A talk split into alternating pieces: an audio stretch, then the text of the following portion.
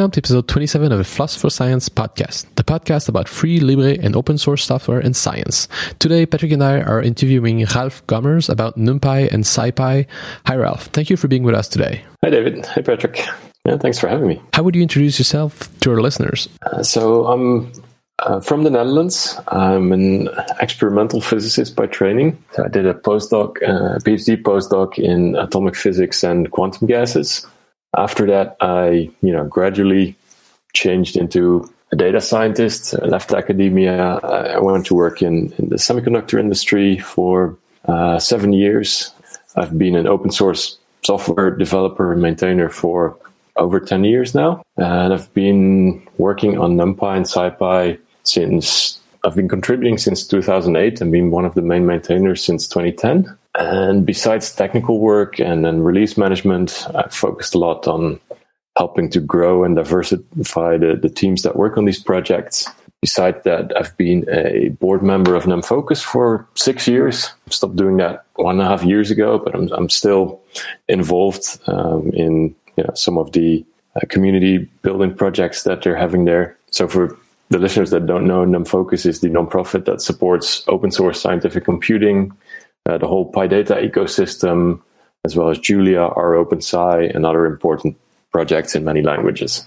Okay. So today I'm, I'm the director of Quansight Labs, which is the nonprofit uh, division of Quansight, which is a small consulting company focused on mainly working with scientific Python and data science applications. Can you talk with us about what you did during your PhD and postdoc? Uh, yeah, so I did my PhD at, UCL in London, and I worked on basically building an experimental setup uh, with quantum gases, so optical lattices, to simulate uh, statistical physics models. Uh, so you basically take uh, gases, like very, you know, regular gases like sodium, rubidium, uh, cool them down to almost absolute zero, um, and, and, then stick them in a three dimensional optical lattice that kind of simulates what a metal looks like. Uh, and because it's so cold, you can you know extremely well characterize it and you know do experiments on it. Basically, you know, it's like an analog simulator where you just let it evolve, then you take a picture, and it, it tells you kind of the processes that happen in a metal as well, but you can't observe them there. So it was a really fundamental field of study. It doesn't have many applications except for uh, atomic clocks. Uh, so the most accurate way to keep track of time. Um, but other than that, it was more, you know, trying to understand how physics in uh, metals and semiconductors and those types of materials work. Okay. And were you using open source tool at that time? Uh, yes. So that that's actually when I started. So I um, I had I programmed a little before, uh, but when I started my PhD, I decided to do it right and throw out everything that I that I knew. Start with Linux, start with Vim, uh, start with Python, uh, and I was still, you know, used a few proprietary tools like uh, LabVIEW, for example. But there was, you know, mostly open source during my PhD. Okay. When did you learn to write code, and was Python the first programming language you learned? Uh, so the very first one was Visual Basic uh, when I was probably around 12 years old. So yeah, you, you learn some coding, like the basics. Uh, uh, I don't remember. It's a really long time ago. Then I then I stopped doing that and got another programming course in university. Uh, there wasn't much, you know, there probably still isn't much focus on programming in physics courses today, but back then it was very little. So it was one course of numerical algorithms with Pascal. And during my master's thesis, uh, I learned C, which is the first time I, I, really had to do something interesting with a programming language. Hmm. Okay. Besides NumPy and SciPy, do you have any other side projects that you feel proud about? Uh, yes, the main the main one I would say is uh, PyWavelets. Um, it's a it's a smaller project. Um, so wavelets are basically signal analysis tools for signals that are not stationary in time. So, if for a stationary signal you'd use the Fourier transform uh, to get a frequency spectrum, uh, if something changes in frequency and in time, you want to use wavelets. Uh, so, this is a, a project that was started around 2006 by Filip, uh, someone from Poland, and it kind of languished, you know, for years. But uh, you know, we found it was a very important tool, and it was like a hole in the whole ecosystem. Uh, so I picked it up, um, modernized it, and then found some other contributors. And right now, it's kind of a you know, like a stable package is kind of done, which is really nice actually. Like once in a while, you know, someone comes along to add a new feature or, you know, it's, it's almost, almost bug free, I would say. And it's a dependency of uh, scikit-image, for example. Uh, so it's a, it's a very nice little project. Oh, nice. So we'll go back to NumPy and all of that, uh, the main topic of the interview. Uh, what would be your one minute elevator pitch for NumPy? NumPy provides n-dimensional arrays, uh, which are the data structure that's basically the foundation of much of numerical and scientific computing with Python. And so it makes it very easy to process data with only a few lines of code in a performant way.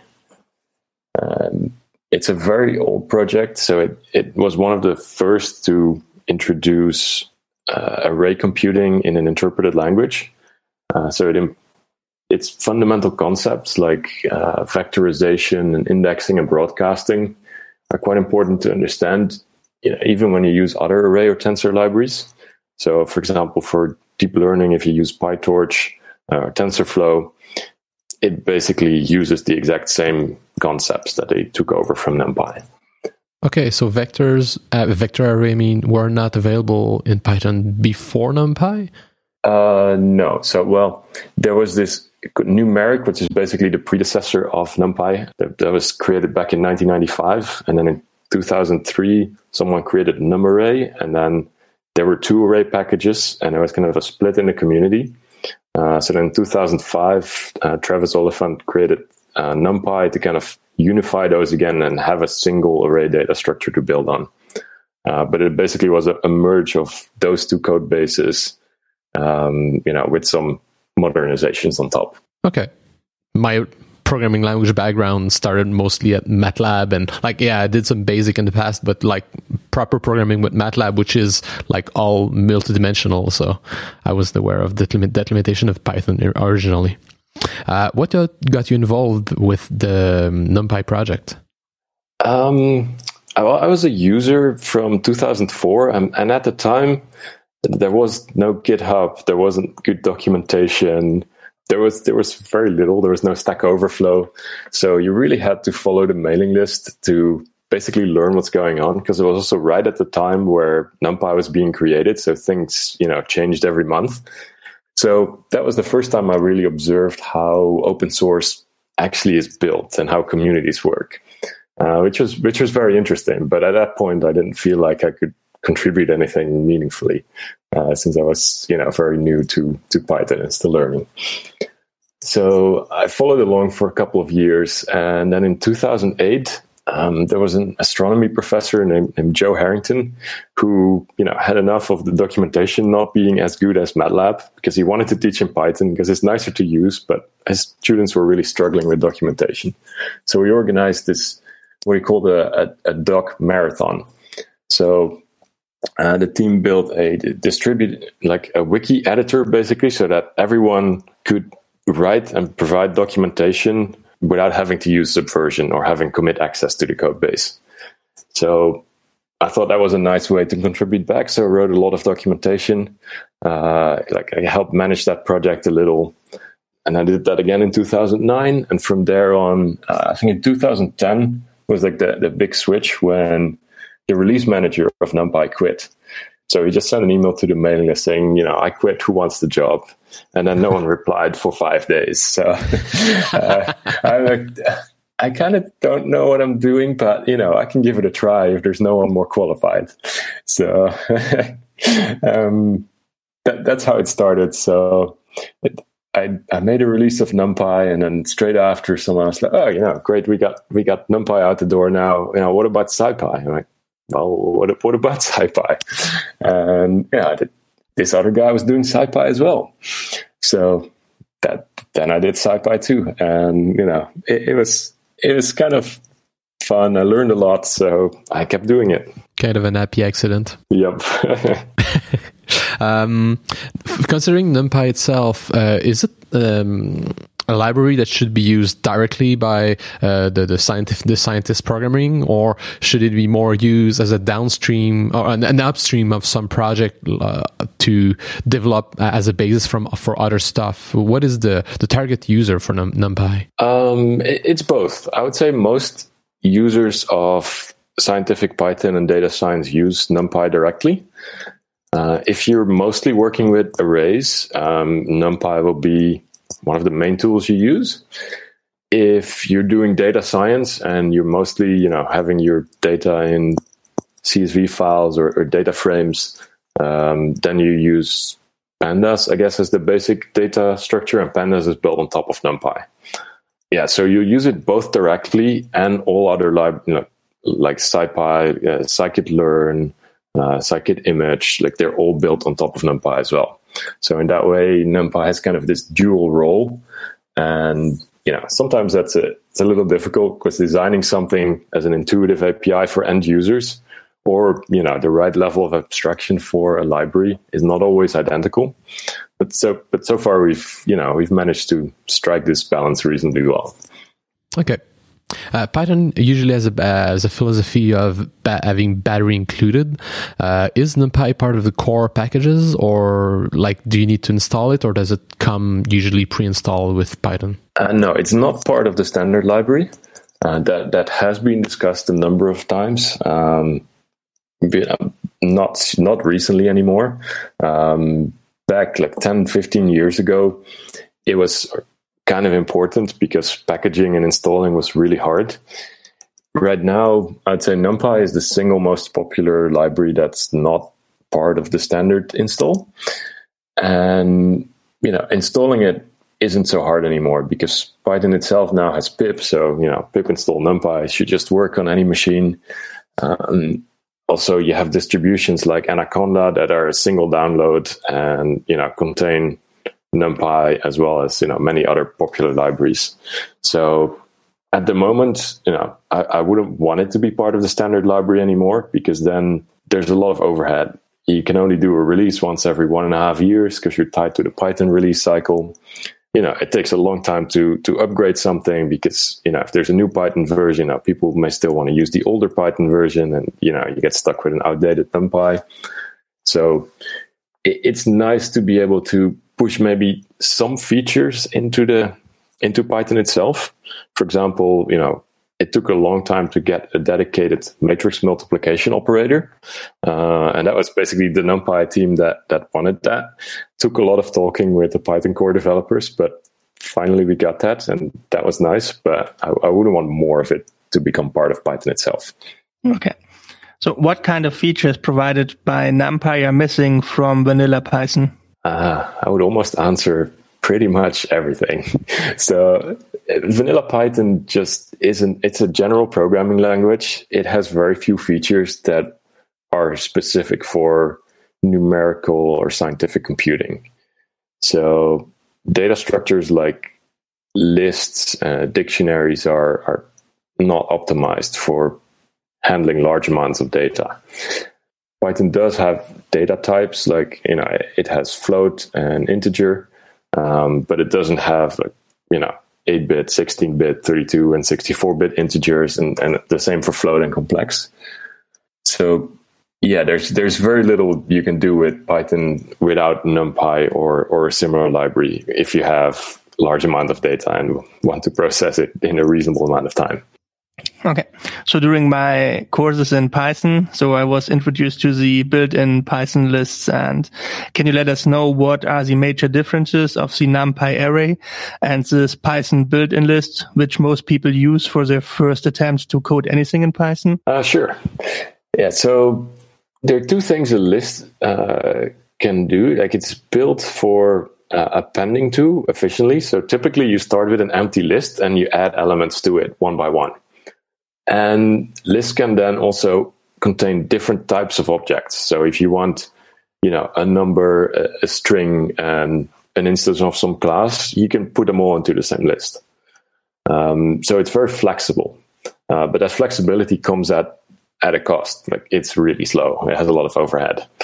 So arrays are homogeneous. So you have to choose when you create it, how big it is, and how many elements you want, um, and what kind of elements you want to put in it. You know, so typically, you know, you create some, let's say, a two-dimensional array of 64-bit floats.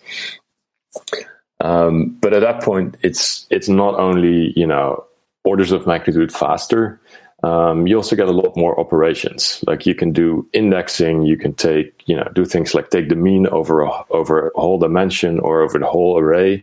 You know, with a list, you would have to loop over every element and manually like, you know build the result that you want. And with arrays, you get a lot of built-in mathematical operations. So I guess that's the that's the essential difference. Actually, I would have a follow up question regarding that. Uh, is it uh, like because array usually have um, homogeneous data type uh, with, within mm-hmm. all of them? Uh, is it possible to have uh, struct as well with kind of rows of different data types? Yes, that's that's possible. So you can make in NumPy what's called a structured D type, um, and you can you can make that any combination of other types that you want. So if you want to put a string, an integer, and a complex number together, uh, that can be like your new structured D type, and then that's the you know the combination of primary D types that's repeated over and over as an array. Okay, perfect. So some of my colleagues were debating that inserting or appending entries to a NumPy array is not as trivial possible as it is with Python's list. Can you elaborate on this? Uh, yes. So it, it, would, of course, be easily possible for us to provide a feature uh, or function to do this, um, but it's made hard on purpose because an array essentially is a block of memory with a uniform layout. Right? So the way a computer works, if you want to add something to that, you might not get like the next bit of memory.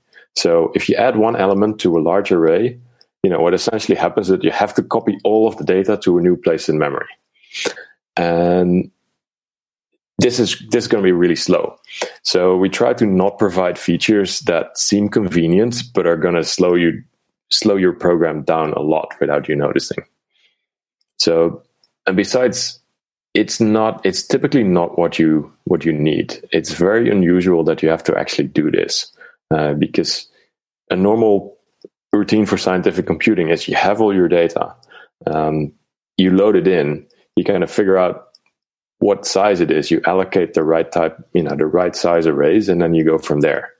Um, so it's typically not needed. Okay. So another interesting aspect is parallel computations if you do scientific computing. So is there any way included in NumPy to write multi-threaded code or can you only do single-threaded code without any additional library or how can one implement parallelized numpy code? Oh yes that's that's a very big topic. So numpy itself the, the code is single-threaded.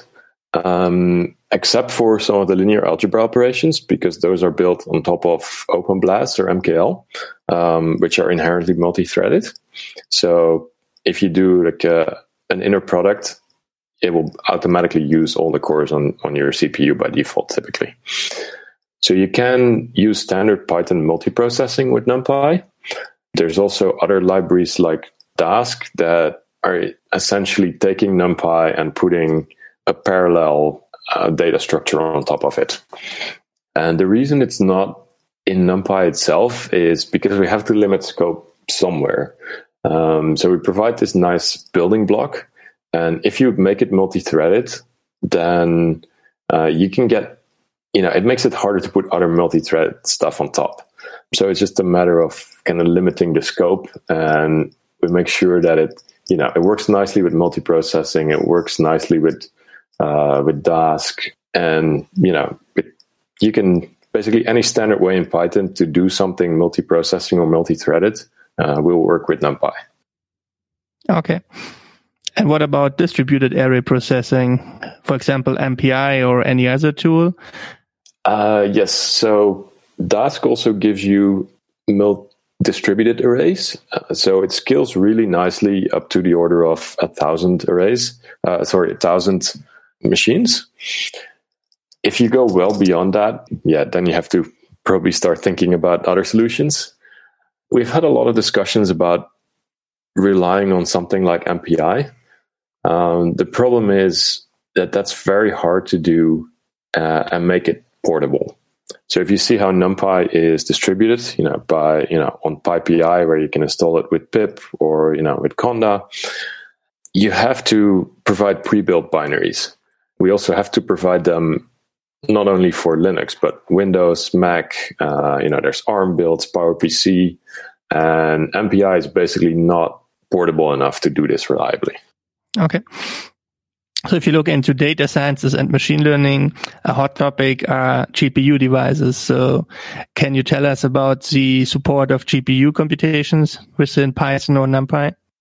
Uh, yes. So in Python, you have multiple options. So NumPy itself doesn't contain any GPU code for basically the same reason as distributed arrays. It's quite complex and you know it's hard to do everything in a single project there's a nice uh, project called CuPy which essentially is just numpy on a gpu so it has the exact same api and semantics it doesn't implement like every last feature of numpy but all the most used ones it has and then of course you have a library like pytorch which you know is mostly aimed at deep learning, but the core of it, you know, the tensor, which is basically as an you know the same as the n-dimensional array in NumPy, is you know runs on a GPU and and also has the, the similar API and the same semantics with indexing and broadcasting and vectorization. So you you have you know besides PyTorch, CuPy, you have TensorFlow, you have MXNet. You can use Numba to create GPU kernels uh, so there, there are many ways to use GPUs, but not with pure NumPy itself.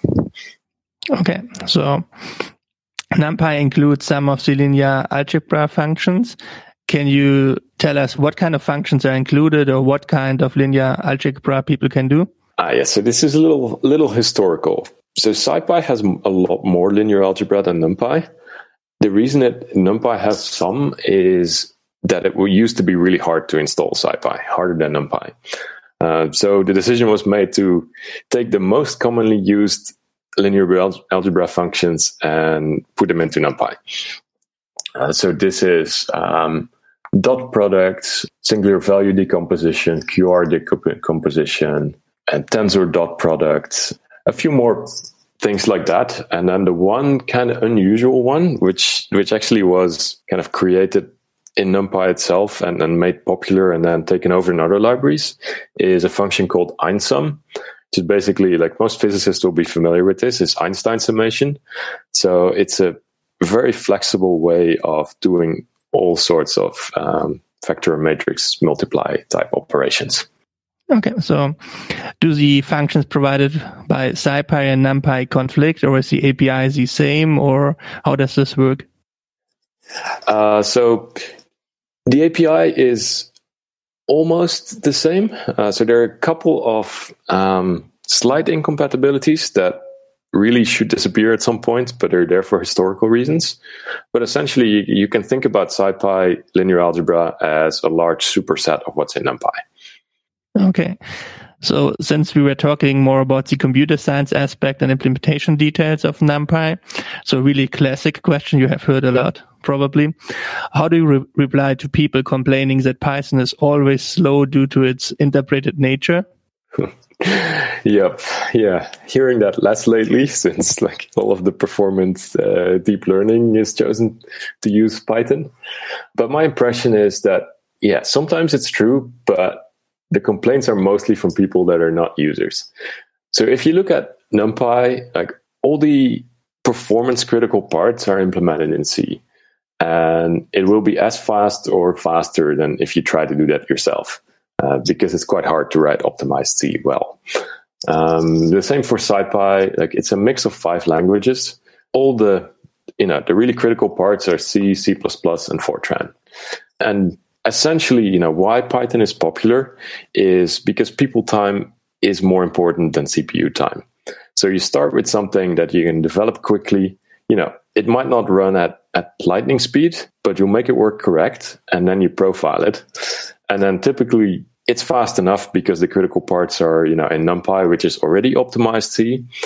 or if you find a hotspot in some pure Python code that you wrote that you can't easily translate to like a built-in function call in NumPy, then you can take just that piece and rewrite it in, in Cython or you know use Numba to accelerate it. That way you can get the performance that you need and develop the programs that you're interested in writing uh, many times faster than if you would do everything in a low level language. Okay. NumPy is only a library part of the Python ecosystem, but probably like MATLAB could be considered as a at least partially as a proprietary counterpart to those features. How would you compare MATLAB and Python with NumPy in terms of flexibility of handling data? Uh, yeah, so this is a this is a good question, and and back when I started around uh, 2008, I'd say MATLAB was was bigger than Python, and, and Python itself plus NumPy, SciPy, and Matplotlib was kind of a replacement for for MATLAB for many people. So I think around 2010, 2012 is when Python plus NumPy's ecosystem, I think, you know, surpassed MATLAB. Maybe not yet in popularity, but definitely in functionality. So I think the one thing that MATLAB still does better, it has a nice integrated experience, right? So it's one download. Um, it's pretty obvious what you have to use. Uh, it has one IDE, so you don't have any choices to make as a user. Um, documentation for both is is quite good now, so there's not much difference there.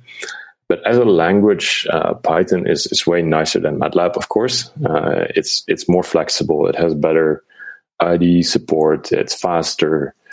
If you compare NumPy to the built-in data structures in in MATLAB, uh, NumPy has way more data types. Yeah, it's it's more popular nowadays. So so there's a lot. It's a lot easier to find other libraries that are built on top of it. Uh, those are typically better documented, easier to install as well. So overall, I would say it's it's also nice that Python and NumPy and that this whole ecosystem is open source, free to install. That saves you a lot of headaches, but that's not the the important thing. Like it's it's just a, a nicer language to use. And I've used Python and MATLAB side by side for you know at least five years, where I had the day job uh, in MATLAB, and then you know in the evening I I wrote Python, uh, and I think you know when you're used to Python and you have to go back to MATLAB, you feel that you're just missing data structures. Even very simple fundamental things like dictionaries don't exist in MATLAB, so it's almost like programming with one hand behind your back. Okay. And was it easy to transition from MATLAB to to NumPy and Python in general? Like, if a new user want to convert their workflow from MATLAB to Python, like they probably have to learn new stuff. But over, is it an easy transition? I, I would say yeah. I mean, as transitions go, they probably they have a lot of the same concepts. So you know, you, you have to think in a similar way. Both in MATLAB and Python, for example, you shouldn't write for loops. Like they're going to be really slow. So the, the fundamental concepts are the same. A lot of the functions uh, map very well as well. So for plotting, you know, MATLAB to Matplotlib works quite nicely. Same in NumPy, like array creation, you know, it's like create an array of zeros or ones uh, is basically essentially the same function calls as in MATLAB. So it, it maps really well. I mean, it's still going to be work, and the harder part, I guess, is figuring out like what you know what idiomatic Python looks like because there's you know there's a lot more data structures and a lot more ways of doing things than in MATLAB. But overall, I think if you're in MATLAB and you want to transition somewhere, Python is the most obvious place and, and closest in terms of concepts to do it. Okay. And is there, like, we previously talked about the fact that uh, Python was interpreted just like MATLAB and even R. Uh, is there any, any performance difference between like specific kind of functions between in MATLAB and, and Python? Is one uh, relatively slower than the other ones, or it's about the same? Um, yeah, so it depends on what. So often, a lot of the heavy lifting is linear algebra, and in the end, both Python and MATLAB use uh, MKL or OpenBLAS under the hood. So that will be the same speed essentially. And for other fundamental operations, like just adding all the elements in two arrays to each other, they're they're both about as fast as you can do it. So there won't be much difference there. When you go to more complex algorithms, you'll start to see bigger differences. Uh, so on average, the, the Python as a language and an interpreter is a couple of times faster than MATLAB. But for scientific algorithms, it often depends on, you know, the exact implementations. The the algorithms might be slightly different. Uh, MATLAB, it might be written in, in um, Max or Java under the hood. Uh, in Python, it might be Cython or Numba or plain C. So you start seeing functions differences like individually. Uh, but I'd say on average, Python is a little faster, but it's not it's not why you should make a switch. Okay, yeah, probably not. Give or take, like yeah. Uh, are you aware of commercial applications of NumPy beside machine learning and all of that? oh yes, yeah, yeah. That would, I mean, that'd be the most obvious thing to point to, like yeah, the whole deep learning space. Um, but yeah, there, you know, almost every industry um, use and every company will use Python and NumPy somewhere. I worked in in the semiconductor industry for a long time, and it was it was used very extensively. So I was working in a company called ASML, which makes the machines with which Intel and Samsung and these kind of companies print their computer chips. So they were really these, you know, 50, 100 million dollar machines. And there's a lot of Python and NumPy there. And um, I, I, wrote a blog post recently about the work we did at Quansight with a company called TDK, which is a very large electronics company. And they use Python based stack for, for testing all the chips that they make. So if you go into finance or biomedical applications or any major field you can think of, it, it, will have lots of applications. Okay. And while you're working with these companies and as you're a member of NumPy, do you see any contribution back from the from the industry? Um, it's starting to become more, and and often you you don't always know, right? Because people send pull requests as individuals, and they may do that as part of their job, but you typically don't notice. But I think historically, the contributions have been small, like a minor part of the overall effort. It's starting to get better. Uh, and you can see, you know, really up until two, three years ago, um, it wasn't as critical as now with the, you know, the explosion in, in deep learning and data science. Um, you really see much more contributions back from large companies. Like there's just the first person that Amazon hired to work on NumPy full time showed up like this week. Uh, Intel has been contributing for a while. Yeah, other other smaller companies as well. Um, but I think there's there's definitely a trend that three years ago this was extremely small, and it starts to get now you know a significant part of the overall contributions. Okay, it's nice to see Amazon embracing that as well because they've not been kind of a appreciated uh, user of, of open source software recently due to the some of the stuff in AWS. Oh yes, for sure. But uh, but I think with with the with the Python stack, you, you see all the major companies starting to take an interest. Like uh, Microsoft packages on Azure, and I think for Amazon the interest is simply like they need whatever their customers use to run as fast as possible on their infrastructure. Right. So they need these projects to be healthy and stable because in the end, you know, there's there's so much volume of scientific computing, data science, uh, deep learning going on on AWS that it, it makes perfect business sense for them to contribute back. Let us switch to the second topic of the episode, SciPy, a library for scientific computing based on NumPy. So again, what would be your uh, one minute elevator pitch for SciPy? Uh, so SciPy's goal is to provide the fundamental algorithms needed for scientific computing with Python. For inclusion, algorithms need to be uh, applicable to multi, multiple domains. Uh, so you'll have things like Fourier transforms, image processing, signal processing, linear algebra, interpolation, numerical optimization, uh, special functions, as well as some uh, some data structures like sparse matrices and, and KD trees that are important for scientific computing, but a little more niche than uh, NumPy arrays. And so it's really like the next level up from NumPy, and it it tries to provide like a good foundation for every such field. And then um, on top of that, you'll have uh, scikit. So, for example, um, SciPy has clustering, and then scikit-learn has you know much more elaborate and fancy clustering algorithms. Uh, same for uh, image processing. Like SciPy has like a, a, lot of the basics that you need, and if you need more, there's scikit-image, which is a whole host of specialized algorithms. Okay, so we were already discussing that NumPy and SumTime both have some linear linear algebra packages, and we already discussed these. But I think SumPy, uh, SciPy has a lot of more packages. Could you provide us a brief overview of the kind of packages and explain briefly their functionality? Uh, sure. So in total, there are about 17 submodules, and, and those are all pretty much independent. So there are some small ones like uh, clustering, which I just mentioned. Um, there's uh, there's a constants module which provides anything like you know from Planck's constant to uh, the you know the radius of the sun, uh, any kind of constant you may need for scientific computing. I'll focus on the largest and most popular modules. Let's say scipy.stats, which is any kind of um, statistical function for inference. Um, the scipy.sparse contains all of the basic statistics you will need, uh, things like t-tests, a kernel density module, over 100 continuous and discrete probability distributions.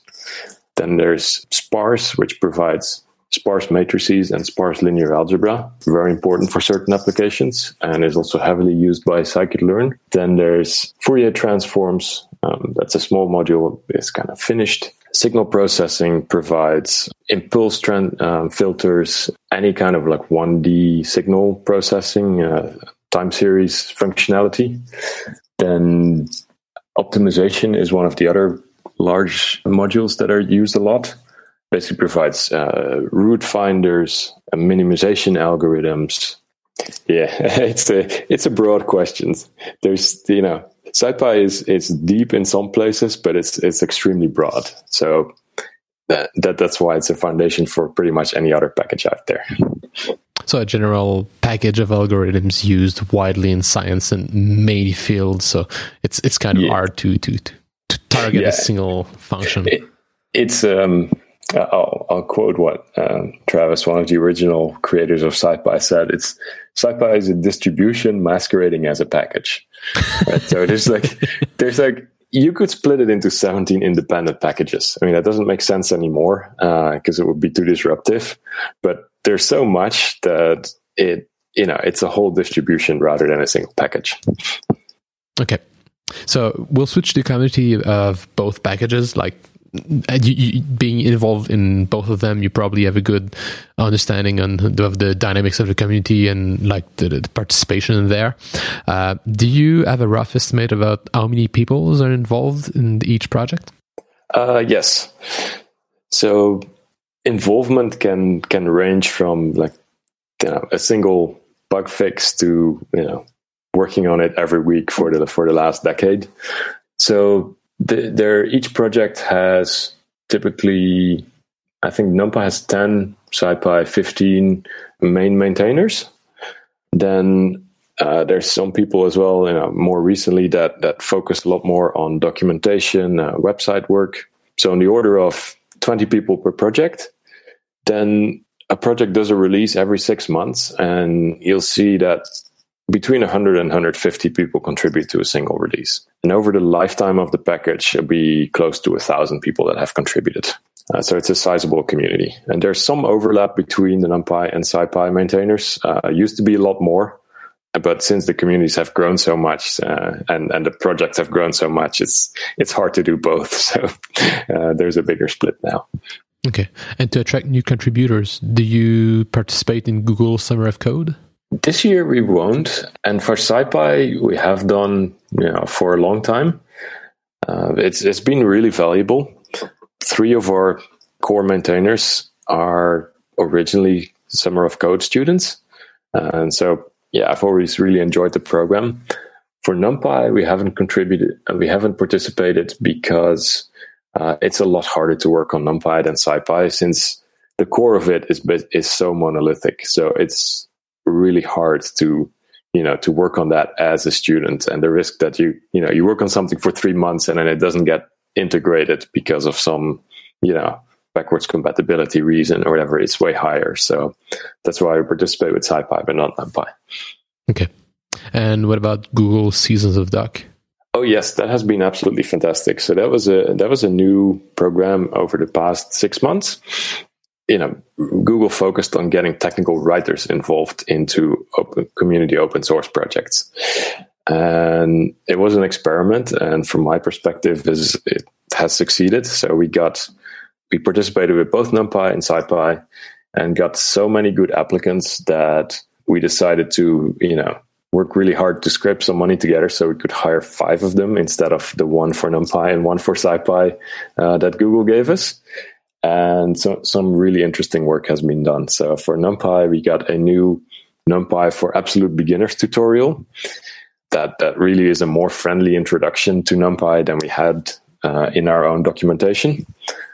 And uh, for SciPy, uh, it both like a massive amount of, of smaller contributions, but also every module is getting uh, like a graphical like kind of like a like a tree diagram uh, for each module, so that you can kind of make sense of kind of how a module is grouped in a visual way, rather than you have this listing of 100 functions in a module.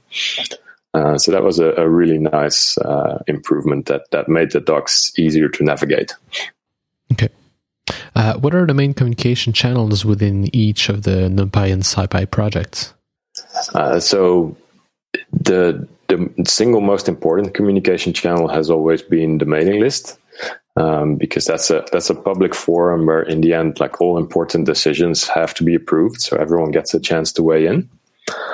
For numpy since you know in the past two years we've had uh, a reasonable amount of, of funding so we had a couple of full-time developers.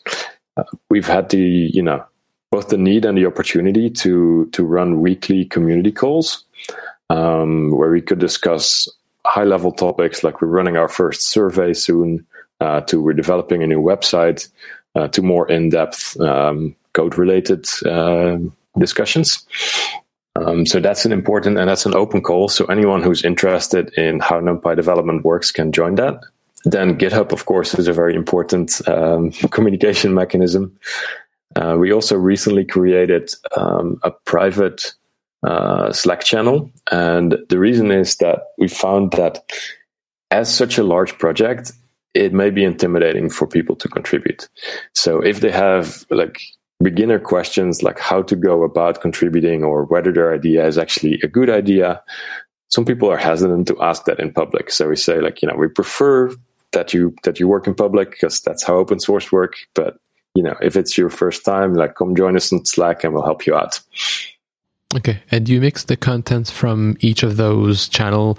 Uh, like, do you have specific channels for developers, for support requests, general discussion? Do you have a, a Stack Exchange place or? Ah, uh, yes. So NumPy has only a single list, and that's because there there was often like not a clear split between you know what's development and what's the usage question, but the actual like how do I use function X type questions, we, we try to direct to Stack Overflow now uh, because the volume of it gets so high that we, we really can't support that. And we need the community kind of, you know, have many people help each other out. I recently counted on Stack Overflow, there's a, over 60,000 questions with the NumPy tag on it. Um, so that's not something we can handle on, on GitHub or on a mailing list anymore. Now, and the signal to noise ratio would be way too high. Yeah, because you know you, you when you send something to a mailing list, you'll send something to a thousand people or so. So it'd be nice if that was that was an, an, an interesting, relevant question. So it does happen sometimes that people bring up Stack Overflow questions. Like you know, a lot of people bump into the same problem. Well, we should definitely take that along. But Stack Overflow is a, is a good first spot for uh, user questions now. Okay do you have any vacant positions in both communities or are you looking for specific contributors? Oh yeah, I mean, like like most open source projects, you're always looking for contributors. Um, and I think the uh, what I'm most interested in at the moment, and we've made some some uh, a good start on, is to really grow contributions and teams um, focused on other areas than just code. So for NumPy, we've now created a separate documentation team that's interested in, well, not only documentation of individual functions via doc strings, but really higher quality educational materials and navigation of the docs, those kind of things. Uh, we also have a website team. We ha- also have a real need for people with other skills than uh, than we traditionally find in these projects, like fundraising, uh, marketing, drawing, like technical illustrations. I, I recently saw someone make a really nice video tutorial, and you know it's it's often since that's kind of different people from different communities it's hard to find them and like with when google organized the the season of docs you know technical writers often don't know that they're like they're very welcome and, and very valued in open source communities but i'd say yeah re- reach out to us and if, if this seems like something that makes sense or even if you're like a you know ux designer like if you're interested in the project you know and you have a particular creative skill that is probably very, very relevant. Okay, so if one wants to contribute to NumPy, what programming language he should know or what kind of different skills he should bring with? Um, well, at least Python, um, since you know a lot of work can be done if you know only Python, because um, there's examples, debugging, all the tests are Python. Um, some of the functions are Python as well. To work on NumPy itself, uh, the core of it, you have to have a good grasp of C. For SciPy, it's it's more varied. Like we have a real shortage, for example, of people with with Fortran skills, because uh, a lot of SciPy still is Fortran. Uh, but it's it's you know a less popular language now, and it's it's hard to find people that uh, that really like to write Fortran code besides that, like a general, you know, how do I use GitHub? How do I how do I interact effectively? You know, in, in this you know in an online community like this. Yeah, and any the other part I'd like to point out is um, domain specific skills for SciPy are very, very important as well. We have many maintainers who, you know, may have only been self taught programmers, uh, but they happen to be a statistics expert or a numerical optimization expert. And that domain specific expertise is, is very valuable because for, for someone like me, like it's really hard to be an expert on signal processing and statistics and clustering and, and sparse matrices. So I kind of know everything half, but you know, I can often help people with code. But if a real expert comes along and is like, "Hey, you know, I'm familiar with this algorithm. I have read all the literature," that's that's amazingly helpful. Okay, so on GitHub, do you have any labels for first-time bug fixes or easy issues so people could find the things they could work on? Uh, yes, so there's a, a, good first issue label on both projects. Um, so that's always a good way to start also just reading the documentation, you know, you typically see something like, you know, missing examples for functions or even things like typos to get the like the workflow of contributing down. So anything as a user you see that is like, you know, this probably should work differently or it's incomplete um, is also a really good way to start. Okay. Okay. Uh, now we'll switch to a slightly lighter topic, but probably close to your heart as well, being a scientist. Uh, what is your vision of FLOSS and its importance for the openness of science? Okay, so let's start with the latter half. Its importance for openness. I, I think it's it's extremely important. I'm of the opinion that you know if you do science, uh, you write papers and present results and not provide any code, or you provide your code but you can't read what's underneath the the the science is kind of incomplete because the essence of science is really like you know to share results that are reproducible. And openness is kind of a prerequisite for full reproducibility. Uh, it's not enough but it's a prerequisite. And then my vision of where it should go. So i think you know we've made huge strides in the last 10 years uh, you know or even longer. And in the past couple of years funders and traditional academic institutions and journals are starting to recognize that open source software is a thing and it's important. For example, for for SciPy, we uh, after 18 years, we just published our first paper. And for, for a long time, we had a, had a discussion like, you know, my trust in academic journals wasn't extremely high. So I was just going to send it to an, to an, open access journal and be done with it. Um, but you know, it, I'm not an academic anymore, so it doesn't it doesn't matter so much to me. But other people who had worked on SciPy a lot, like they really wanted a high profile journal. Uh, so we picked Scientific Reports, which is a nature journal, yeah. and got rejected straight away. It's like, ah, this is this is not science, you know, this is not new. um, so then we had another discussion and we decided to give it one more try. So we sent it to Nature Methods. So it just got published there like two months ago.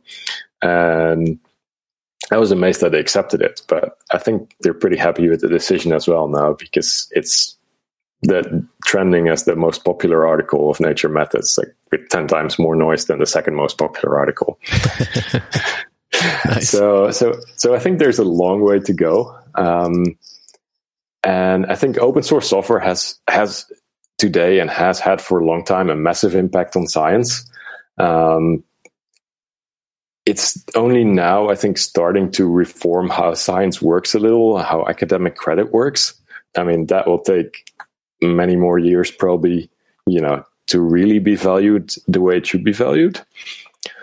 But yeah, individual scientists are, you know, adopting open source en masse, and you know, it's making their lives better. So uh, I'm just hoping to see more packages and more fields. Like there are some fields like uh, like machine learning that have a very strong tradition now of publishing code and you know as open source with their publications. And I'm I'm hoping to see more scientific domains pick that up. Okay. And do you think that Floss, like Floss itself, can have negative impact on science? Um, no, I mean, first reaction is no. I don't see how how that would ever be a negative. Um, I can see that you know people who have worked like behind closed walls for a long time might be threatened that other people run away with their code or something. But you know, having been in this space for a long time, I think that's that's a false worry. And being open about what you do, sharing your code helps accelerate science and and I think comes with both recognition and feedback that accelerate your own the, the science you are doing as an individual scientist or group. Yeah, attribution is still a thing with open source software. Yes, attribution is hard, and you know I think we've got to who wrote what code figured out yet. Then getting credit for that is another one. But you know, with the it being easier to to write journal articles, that becomes a little better. I think we still have a long way to go in figuring out how we credit things other than writing code. Do you know? Do you know about the Journal of Open Source Software, JOSS? Oh yes, yeah. I've actually uh, published one paper in it on PyWavelets, okay. um, and I really like it. I'm also aware that it's basically a hack that's only needed because the academic credit system is completely broken. Yeah. Um, so I wish it weren't needed, uh, but I, I, very much appreciate uh, the uh, JOSS. Okay. We are almost done with the interview and we will proceed with some of our classic quick questions. In recent years, what do you think was the most notable scientific discovery? Um, so, as a physicist, I'm, I'm going to pick something from physics. Uh, so for me, that was uh, LIGO. Uh, so the, the discovery of gravitational waves. You know, this was 20, 30 years in the making. And it was pretty amazing that something that we were pretty sure existed, but and was predicted by Einstein a hundred years back, uh, was only, you know, we were only able to discover it now. So that was almost a victory of engineering and science. That said, I think there there are probably nowadays more interesting results in uh, fields like biology and genomics than there are in in older fields like physics. Um, but I'd be hard pressed to figure out what's you know what's the most notable one in the last few years. Still, the the, the day we'll discover what dark matter is. That's going to be a great thing. yep, that's definitely another one. so, what is your favorite text processing tool? Oh, that's easy, Vim. Good, nice and easy. yep. Is there a topic in science about which you recently changed your mind about? Ooh, that's a good question. Um, no, I don't know. Um, I could have thought about this earlier, but uh, like I'm not very involved in like I'm not a scientist anymore. Um, so if I would pick something, that, that, it would probably be some some social topic, like you know how open source in science works. Okay. We'll go to the next question. yeah. uh, is there anything else we forgot to ask you about that we should have known to ask you about, or anything else you'd like to share with us? Um, yeah, so I would actually, you know, be in, interested. Like I spend most of my time not not working on open source and technical work, but on community building uh, and on kind of growing the community beyond individual projects and increasing the amount of funding that's available. Because I think, you know, it's 2020 now, and, and if you see how heavily we're used, and you know, we've exploded to probably on the order of 40 million users over the last couple of years. Uh, it's not doable anymore with with just volunteer effort. It's actually kind of amazing that you know we got to this point with until 2017 zero funding for NumPy. Uh, SciPy has never had any funding until about two months ago, where we got two hundred thousand dollars for the first time from the Chan Zuckerberg Institute.